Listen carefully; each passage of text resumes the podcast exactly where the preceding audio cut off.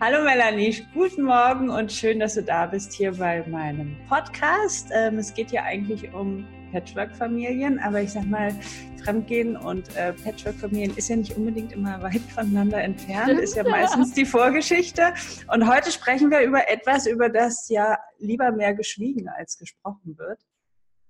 Nicht? Also erlebst du sicherlich auch ja. so. Und du sagst, du bist ähm, das ist echt ein cooler Spruch auf deiner Webseite. ich bin dein Feuerlöscher, wenn ähm, du betrogen worden bist, es in deiner Beziehung kriselt oder du einfach fremdverliebt bist. Genau. Aber du machst das Feuer nicht ganz aus, oder? Also ich kann ja nur zur Hilfe eilen mit eben allen möglichen, mit Eimern von Wasser und Feuerlöschern und so weiter. Nur löschen müssen die Leute dann am Ende selber. Also ich kann das Zeug rankarren, die Tools zur Verfügung stellen. Aber letzten Endes, wenn sie selber nicht löschen, dann brennt ihnen die Hütte trotzdem ab. Also. Mhm. Mhm. Ja, ähm, kann man, ist denn, ist denn so eine Beziehung noch zu retten, wenn, ähm, ich sag mal, der Partner fremdgegangen ist? Absolut. Also in jedem Fall, wenn die Beziehung gut genug ist, um sie retten zu wollen. Mhm. Also was ich, ich habe da jetzt viel drüber nachgedacht, weil ich einfach manchmal auch Paare habe, die kriegen es eben nicht hin. Also ich würde immer so sagen, so 80 Prozent meiner Paare kriegen einen ganz guten Weg hin und so 20 Prozent einen holprigen, also vielleicht 15 Prozent einen holprigen und 5 Prozent, die da wäre eine Trennung eigentlich viel, viel angebracht. Also, nur mhm. wenn sie bei mir antanzen, wollen sie ja ihre Beziehung retten. So, ähm, nur was ich festgestellt habe, ist, dass die Menschen sehr viel schneller aus einer Affäre was lernen, sogar gestärkter hervorgehen, wieder mehr Sex haben, bessere Gespräche führen. Das sind die, deren Beziehung vorher schon nicht so verkehrt war. Also die Affäre macht die Beziehung nicht beschissen oder nicht beschissen, sondern die Affäre zeigt nur deutlich auf, wie beschissen die Beziehung eigentlich war oder auch nicht. Mhm.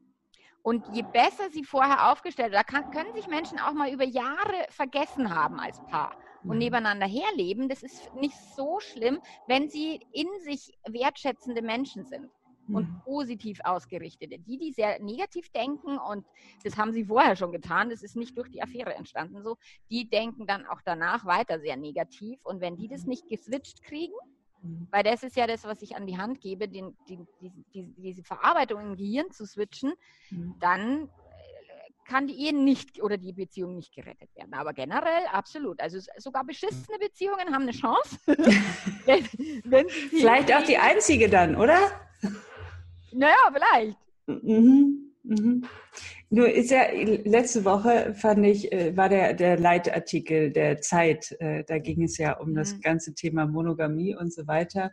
Und was ich da auch nochmal ganz spannend fand, was man vielleicht dem Ganzen vorsetzen muss, dass dieses Ideal, was wir ja leben, was jetzt äh, die ewige Treue und so weiter, dass das echt ein ziemlich junges Modell ist. Ja, also da, da ist gut zu lesen, dass in 18. Jahrhundert ähm, an französischen Hofstaaten eben nicht nur die Ehefrau, sondern gleich noch die Geliebte mit im Salon äh, mhm. die Gäste empfangen hat, ja, und dass es durchaus ähm, üblich war, dass, also es war eher moralisch verwerflich, wenn es immer die gleiche Geliebte ist. Ja, es war ja auch bis ins 18. Jahrhundert, war ja Liebe und Ehe nicht verknüpft. Genau. Das haben wir mhm. ja, also haben die englischen Dichter verbrochen. Ja, die genau. Romantische Verknüpfung. So. Und ähm, bis dahin war das ja nicht so. Ich meine, die Frauen hatten bis dahin die Arschkarte, also nicht die Adeligen am Hof, so die hatten auch die Möglichkeit, sich einen Liebhaber zu halten. Aber die Aber mussten dem den Ehemann vorstellen, habe ich gelesen. Die mussten, die mussten dem den Ehemann zeigen, dass dieser Geliebte auch ja ansehnlich genug ist und dem mhm. Familienbild nicht schadet. Genau, nur die hatten die Chance, nur die normale Frau mit, äh, also Bauersfrau meistens ja damals noch, die hatte keine Chance. Also die ist quasi leer ausgegangen. Mhm. Der Mann hat am gesellschaftlichen Leben teilgenommen, die Frau nicht. So und ähm, deswegen war Fremdgehen. Also seit Jahrtausenden tun es die Männer, ganz selbstverständlich.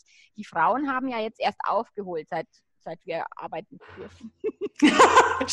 auch noch nicht lange. Ne? In den 70er Jahren ja. durften die Ehemänner auch noch die Arbeitsverträge der ja. Frauen kündigen. Also so es krass, ist unfassbar. Ja, Können wir uns gar nicht vorstellen. Ist aber gerade gestern gewesen. Ja, genau. Also, genau. In der Evolutionsgeschichte ist es quasi nichts Und das ist, und jetzt, jetzt stülpen die Menschen dieses Ideal all ihren Beziehungen über, ähm, was eine krasse Disziplinleistung ist vom Großhirn und von der Entwicklungsgeschichte und natürlich von der Kultur und den Erwartungen an eine Beziehung heutzutage und glauben, das wäre quasi unsere Natur.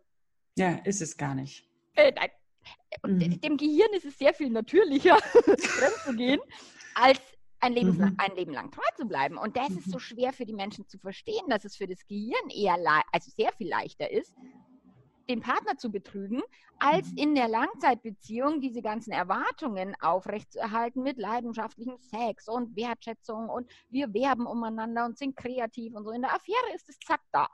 Mhm. Macht das Gehirn von selber mit Hormonen und so weiter. Nur mhm. in der Langzeitbeziehung ist es echt scheiß viel Arbeit. Mhm. Und die ist, ist, keiner bereit zu tun, aber wehe, es fliegt dann eine Affäre auf, dann ist irgendwie Land unter und dann ist alles ganz schlimm.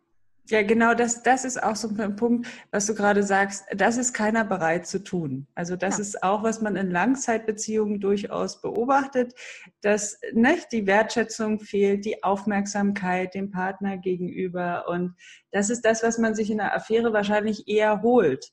Ähm, Absolut. Das, mhm. es, geht, es geht ja also das war, fand ich auch in einem Artikel ganz spannend, wo gesagt wird, ist ähm, Fremdgehen ein Ego-Trip? In gewisser Weise wahrscheinlich schon, ja. Ist ein Ego-Trip, wo man sich die Aufmerksamkeit von außen wiederholt, ja. weil man es vom Partner lange nicht bekommen hat. Und ich fand den Vergleich mit diesem verlängerten Arm des Selfie-Sticks so toll, dass der ähm, der Geliebte ähm, nochmal eine andere Sicht auf uns hat, was wir mhm. total genießen und wo wir uns selber nochmal anders betrachten, genau. weil es so eine gewisse Entfernung und Distanz gibt. Ja, also klar ist da ein, gewisser Ego-Anteil dabei, aber der kann auch in Langzeitbeziehungen durchaus dabei sein, was man halt nicht der gemerkt hat. Anteil, was letzten Endes geht kein Mensch selbstlos in eine Beziehung. Mhm, Jeder will genau. irgendwas haben. So. Mhm. Also mhm. auch eine Langzeitbeziehung sind beide Partner nicht selbstlos. Auch beide wollen was haben. So, jetzt bekommen sie es nicht in der Beziehung und anstatt dann eben mit dem Partner zu reden oder mal zu gucken, habe ich vielleicht Defizite im Freundeskreis, sollte ich mir mehr soziale Bindungen aufbauen, anstatt es von einer Person zu erwarten, so ist dann die Affäre des Weges, ist es so viel einfacher, weil Freundschaften pflegen kostet Energie, eine Langzeitbeziehung pflegen kostet Energie. So, und jetzt wollen beide Partner vom anderen quasi die volle Aufmerksamkeit und Wertschätzung, kriegen es aber selber nicht hin. Mhm. So, und dann sagen sie, oh, und du mit deinem bösen Ego bist fremdgegangen. Mhm. Nur der, der betrogene Partner, der ist genauso egoistisch und sagt, du solltest mehr auf meine Emotionen achten als auf deine Emotionen und du bist ein böser Mensch, weil du quasi deinen Spaß meinem Schmerz vorgezogen hast. What? Also mhm. die, der Egoismus ist überall, nur den genau. Fremdgehern wird er vorgeworfen mhm. und allen anderen noch nicht mal äh, erkannt. Da, genau, nicht mal erkannt. Das ist mhm. so krass. Mhm. Mhm. Ja, ja, da gleich knüpft gleich meine andere Frage an. Ist eine Geliebte ein Männerdieb? Ja. Ich schmeiß mich immer so weg, wenn dann meine betrogenen Frauen sagen, sie hat mir oder sie wollte mir den Mann wegnehmen, sage ich. Okay, und wem gehört jetzt dieser Mann? Also so jetzt mal wirklich gesprochen, also ist denn der Mann dein Eigentum und kann dir eine Geliebte einen Mann stehlen? Es geht gar nicht. Okay. Das hat was also, von Sklaventum zu tun, ne? So dieses Sklavendenken. Wenn genau. ich den geheiratet habe, ist er mein ewiger Sklave. Und ja, wehe, genau. du nimmst mir den weg. Genau, so ungefähr. Und das ist schon dieses, also tatsächlich, um einfach auch auf unsere Sprache zu achten.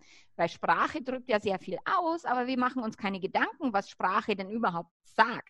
Wenn ich sage, sie ist ein Männerdieb, äh, wen stiehlt sie genau und ähm, wem gehört dieser Mann und wem hat er vorher gehört und gehört er dann daher der und so. Also das ist etwas auch nochmal über Sprache genauer nachzudenken und über diese Begrifflichkeiten mhm. ähm, neu nachzudenken, macht sehr viel Sinn, weil dann wird schon so viel Absurdes äh, bewusst und klar dass es gar keine Männerdiebe geben kann. Vor allen Dingen die Männer, die haben ja eher uns Frauen unterjocht und ich erlebe auch immer wieder, dass die Affären, die männlichen Affärenpartner eher die sind, die die Strippen in der Hand haben. Also die, diktieren der Geliebten, wie, wann sie antanzen mm. soll. Sie diktieren mm. auch der Ehefrau, wie sie antanzen soll. Mm. Das ist total spannend. Und dann wird aber der Geliebten die ganze Macht übertragen. Nur wenn jetzt zum Beispiel eine Affäre am Arbeitsplatz auffliegt, wer ist die Erste, die gefeuert wird? Die Geliebte. Mhm. Weil der Mann meistens eine höhere Position hat. So, also am Ende ist, geht es immer auch wieder um Feminismus.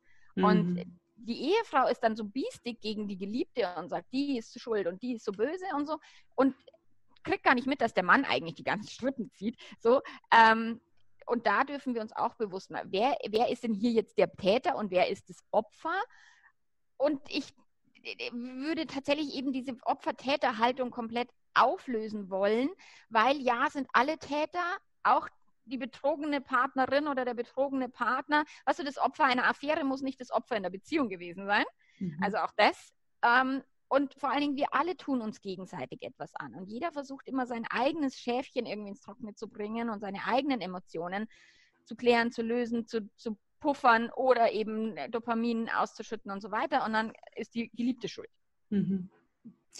Was ich mich immer frage, ist, wenn dieses Modell der romantischen Liebe, das, was wir so leben, ja, also so, so ein junges Modell ist, warum fällt es uns dann dennoch so schwer, mit den Emotionen, die mit einem, ich sag mal, mit einer Affäre einhergehen, umzugehen? Also das geht ja allen so. Das geht einem ja selber so, wenn man, ich sag mal, fremd verliebt ist und dann äh, schweigen muss und deckeln und verheimlichen muss. Aber einerseits, andererseits ist es so aufregend, ja, und ähm, auch wenn man dann betrogen wurde, diese Eifersucht, ja.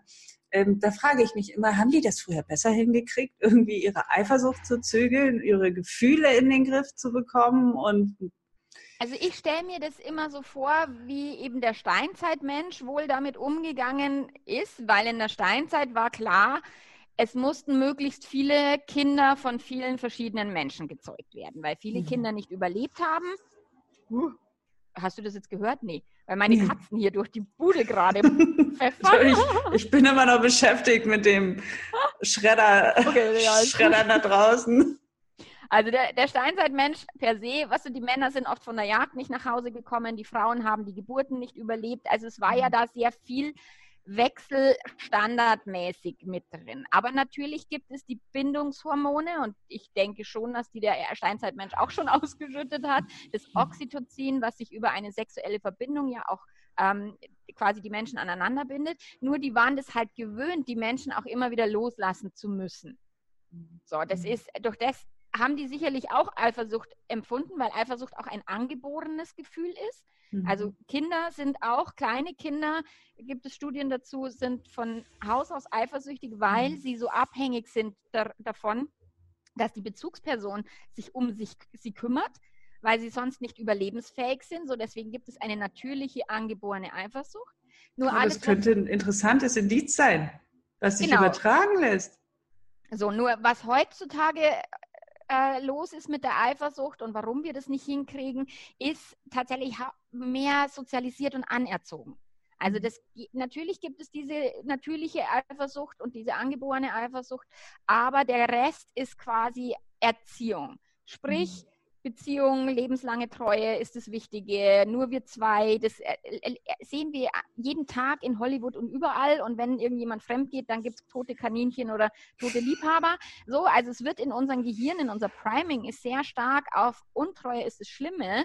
Treue ist das Gute und wenn das Schlimme passiert, dann ist meine Beziehung nichts wert. So, das ist ja der Tenor in unserer Gesellschaft und deswegen ist dieses Fremdgehen für viele so schlimm und die Eifersucht für viele so schwer in den Griff zu kriegen, weil wir so lange Jahre, Jahrzehnte geprägt wurden.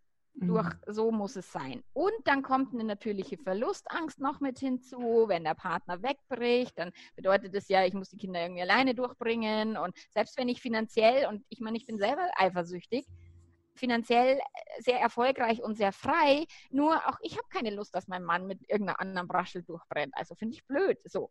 Mhm. Ähm, nur das ist etwas, was wir jahrelang gelernt haben und auch trotzdem, dass ich mich so mit Freiheit und mit offenen Beziehungskonzepten und auch fünf Jahre in meiner Beziehung offen gelebt habe, ich beschäftige mich so intensiv damit, das Gefühl der Eifersucht bleibt, bei mir zumindest.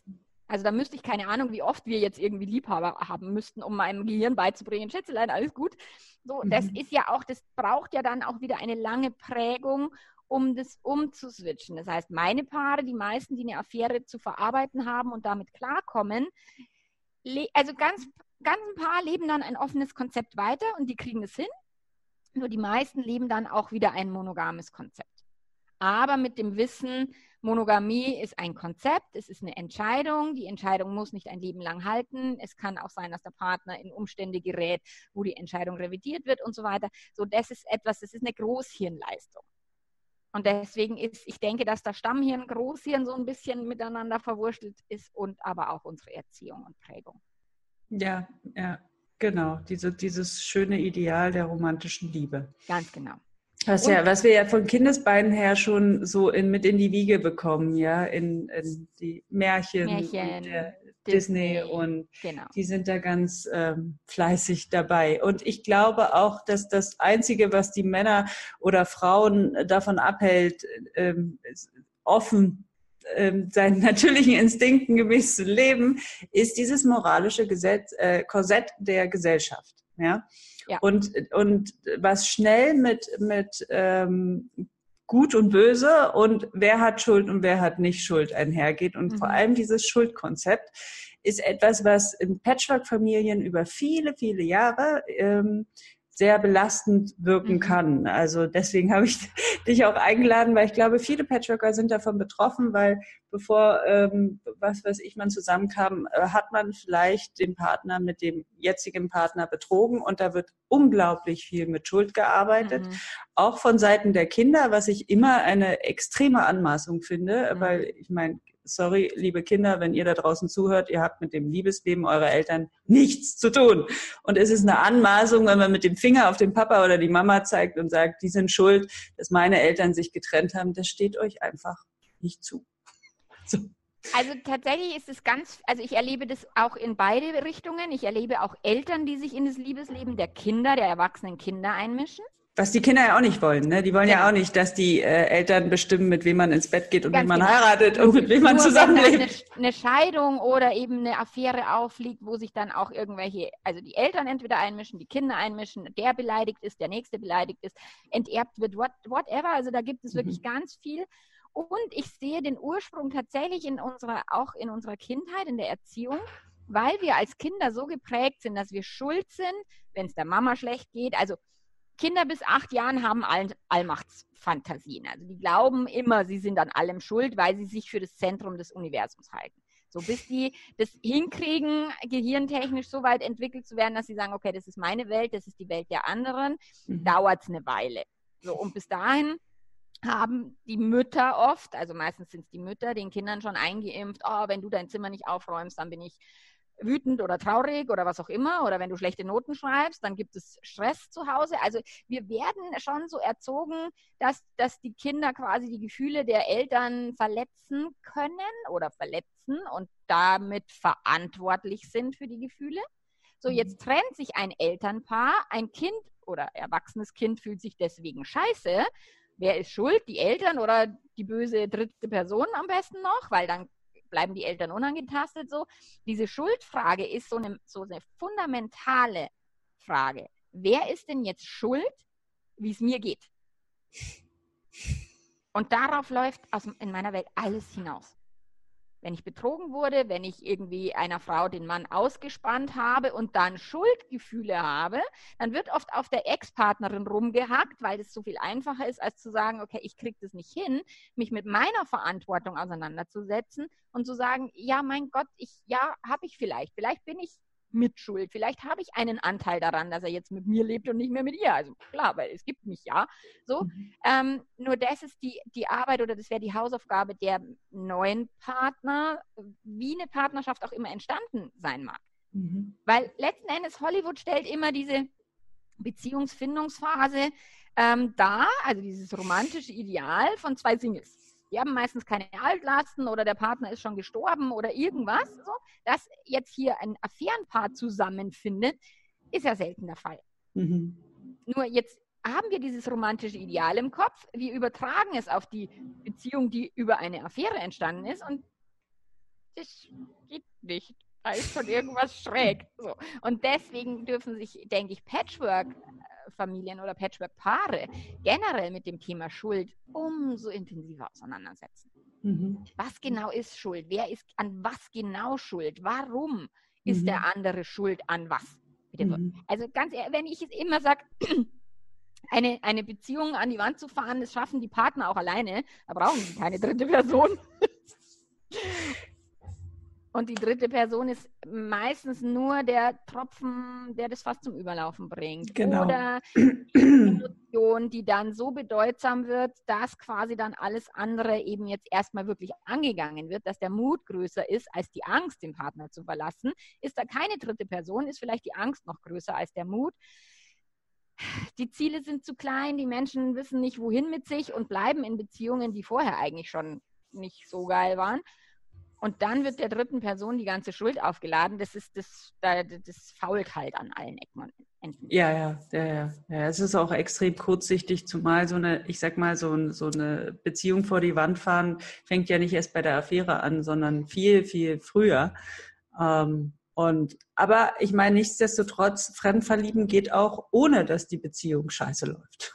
Natürlich, absolut. Ja, also, ist, ich habe mich lange gefragt, ist es das möglich, dass man mehrere äh, Menschen gleichzeitig lieben kann? Das können wir in der Beziehung sehr wohl, also in der Familie sehr wohl. Das ist klar, dass ich nicht nur mein Erstgeborenes liebe, sondern auch mein zweites oder je ja. nachdem, wie viele Kinder. Ne, da, ist, da, da haben wir dieses Eifersuchtsthema gar nicht.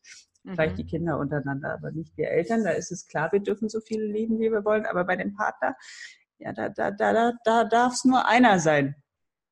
Also zum einen habe ich bei den Kindern festgestellt, die, die eifersüchtiger sind, sind häufig, wenn sie es gleichgeschlechtliche Kinder sind, mhm, die mhm. um eine gewisse Position kämpfen müssen. Und was du, wenn ich jetzt als Affärenmanager, also es gibt ja da draußen zigtausend Paarberater, so und ich bin halt jetzt sehr speziell.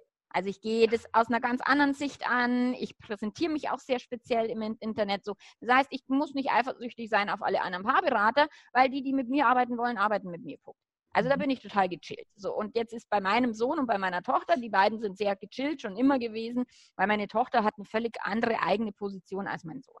Hm. Wenn jetzt aber gleichgeschlechtliche Kinder um die Gunst der Eltern buhlen, dann hat es meistens damit zu, zu, tun, dass sie nicht sehr differenziert sind oder sich miteinander vergleichen oder so. Und das ist eben diese Eifersucht, wenn wir mehrere Personen lieben, hängt sehr stark davon ab, weil wir nicht differenzieren. Weil wir nicht sagen, okay, also zum einen, ich kann mich fremd verlieben, das hat aber mit Liebe noch nicht so viel zu tun, sondern mehr mit Begehren mhm. Neuem, mit sexueller Anziehung. Da ist vielleicht mhm. auch eine Emotion mit am Start. Klar, ich bin verliebt. So, aber eine Verliebtheit ist was völlig anderes als eine Liebe zum Langzeitpartner, mit dem ich schon irgendwie Kinder großgezogen habe. Also das lässt sich eigentlich miteinander nicht vergleichen. Mhm. So, und mhm. natürlich wird dieses neue Gefühl mit den krassen Hormonen, die da ausgeschüttet werden, im Gehirn wird so intensiv wahrgenommen, dass ich immer sage, eine Affäre zu haben ist wie Ecstasy nehmen und eine Langzeitbeziehung ist wie Radler trinken.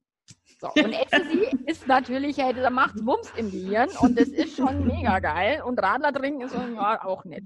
So. Cooler Vergleich.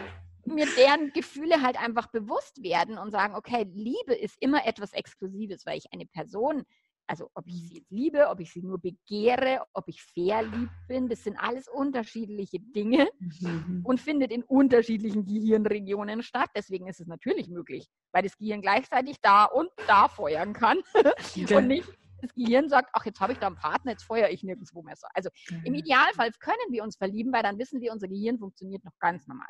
Ah, super. Also je öfter du verliebt bist, umso besser funktioniert dein Gehirn. Verliebt genau. euch, liebe Leute. ja, die, die, die Schwierigkeit in einer, äh, ich, ich meine, Frauen und Männer gehen ja, wenn Betrug stattgefunden hat, durchaus unterschiedlich damit um. Ähm, ich glaube, bei den die Frauen haken mehr nach, ne? Also nehme ich das so richtig wahr. Die mhm. wollen dann alles bis ins Detail wissen, was glaube ich nicht unbedingt gut ist fürs Kopfkino, ja. das eigene. Und ähm, genau, was würdest du den Frauen raten?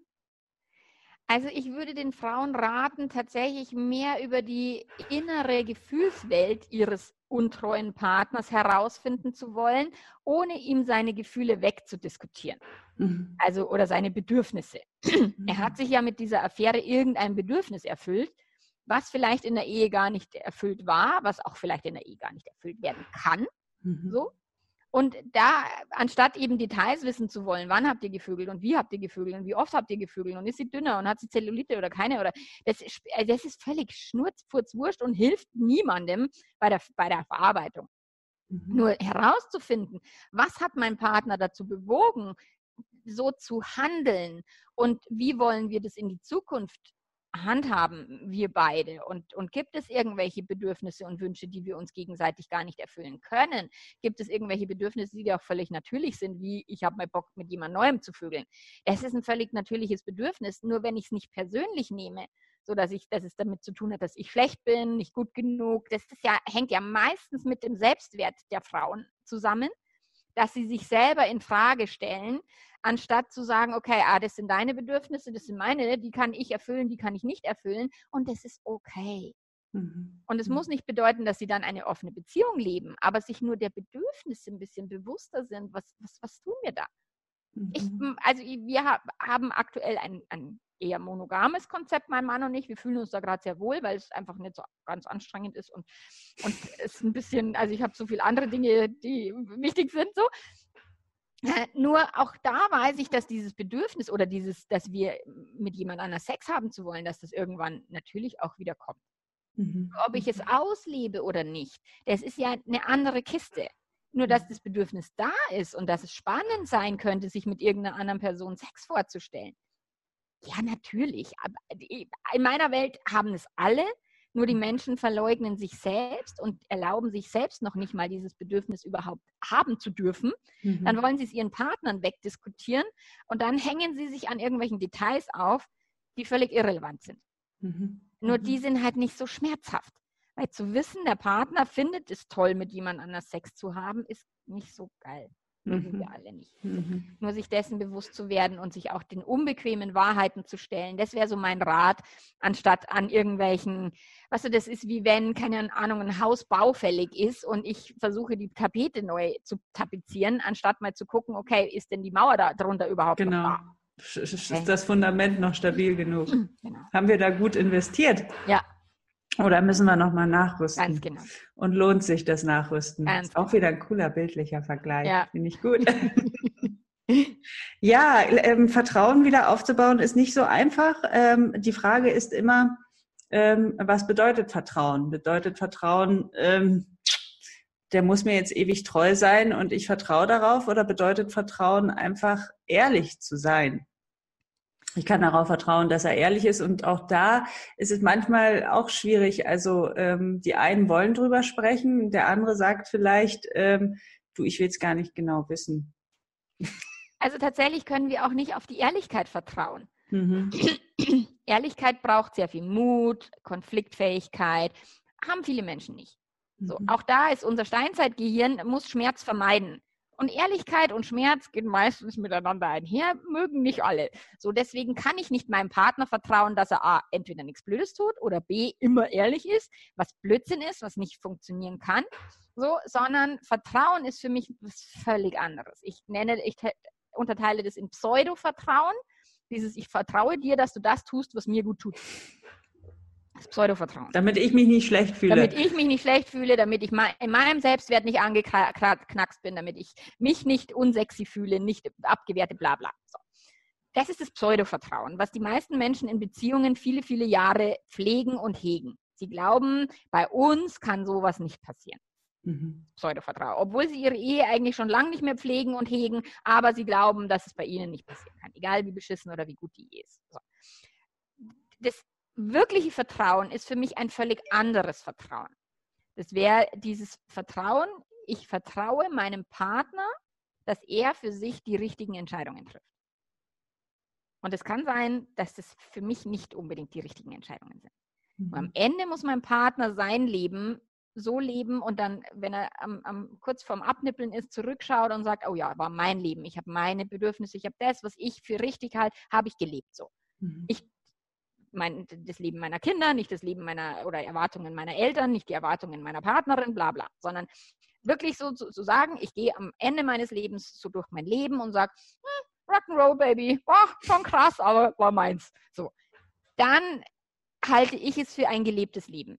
Und ja, da kann Fremdgehen passieren. Ja, da können sehr viele schmerzhafte Momente stattfinden, weil Leben bedeutet nicht immer nur äh, Rainbows und Disneys, sondern auch tatsächlich Schmerz und Leid und Trauer und Loslassen und so. Deswegen ist dieses Vertrauen, was ich für essentiell halte, ist ein Vertrauen in die eigene Fähigkeit des Partners, sein eigenes Leben zu gestalten. Mhm. Mhm. Und dazu kommt dann noch das eigene Vertrauen in mich selbst. Also ich sage, okay, selbst wenn mein Partner mit irgendeiner Braschel durchbrennt, und ich nenne das immer so salopp Braschel, damit es so ein bisschen, viele sagen die Schlampe und, und so. Für mich ist es immer, in Bayern sagt man immer, was ist Braschel? So, das ist immer der, der Tenor. Ist für mich, ich nehme da auch immer Humor mit hinein, damit ich das Ganze nicht so ein bisschen ernst mache. So, wenn er jetzt wirklich mit einer anderen Frau durchbrennen würde wollen, weil er glaubt, mit der wäre er glücklicher als mit mir, ja, was soll ich denn da noch sagen dazu? Also ihn zerren und ziehen und zwingen, dass er bei mir bleibt, äh, nein, das macht ja keinen Sinn. Er muss Wieso will man einen Mann, der einen selber nicht mehr will, ne? Das ist, das ist Quatsch, okay? So, und wenn er mich verlässt, ist er selber schuld. Ich bin ziemlich cool, so würde ich sagen. Aber am Ende muss ich mich auf meine eigene Fähigkeit berufen, mein Leben zu gestalten. Mhm. Und ich hatte eine Kundin, da ist der Mann beim Bergsteigen abgestürzt. Mhm und gestorben und die muss mit ihrem kleinen Kind da jetzt irgendwie gucken, wie sie wieder durchs Leben kommt. Und auch mein Mann geht sehr viel Bergsteigen und sehr mhm. krasse Bergtouren und, und solche Dinge. Und da musste ich schon früh lernen von diesem Pseudo-Vertrauen, ja, der wird schon wieder heimkommen oder wird schon wissen, was er tut. Also, oder der, der geht nicht Bergsteigen. Das wäre ja dieses Pseudo-Vertrauen, was Menschen in, in, Beziehungen an den Tag legen. Du musst, das, du musst quasi alle Risikofaktoren ausschließen und bleibst zu Hause. Das mhm. wäre das Pseudo-Vertrauen. Dann mhm. gibt es dieses andere Vertrauen, so ich vertraue ihm, er wird schon wissen, was er am Berg da tut. Ähm, und dann ist das nächste Vertrauen, und selbst wenn er abstürzt, dann muss ich mir vertrauen, dass ich mein Leben wieder auf die Kette kriege. Mhm. Das, sind, das ist für mich einfach so eine ganz äh, andere äh, Betrachtungsweise von Vertrauen. Dass mein Partner immer ehrlich ist zu mir, äh, nein, das wird nicht passieren. Okay? Und das ist okay. Er muss es nicht. Er hat ein Recht. Ich mag den Satz von der Esther Perel, die sagt, wir können unsere Partner einladen, an unserem Leben teilzuhaben. Nur keiner hat das Recht darauf, 100 Prozent alles zu wissen, was der Partner denkt, fühlt, tut, macht. Geiles Schlusswort, Melanie. Finde ich super. Und ähm, ja, äh, also liebe Leute da draußen, wenn euch das passiert, wenn ihr in einer Krise steckt mit eurer Paarbeziehung, fremdverliebt seid oder gerade betrogen worden seid, lasst euch bitte nicht von den Nachbarn oder von der besten Freundin beraten, sondern geht zu Melanie. Die weiß, wovon sie spricht. Ja. Herzlichen Dank, Melanie. Gerne, ich danke dir. Bis bald. Bis bald. Tschüss.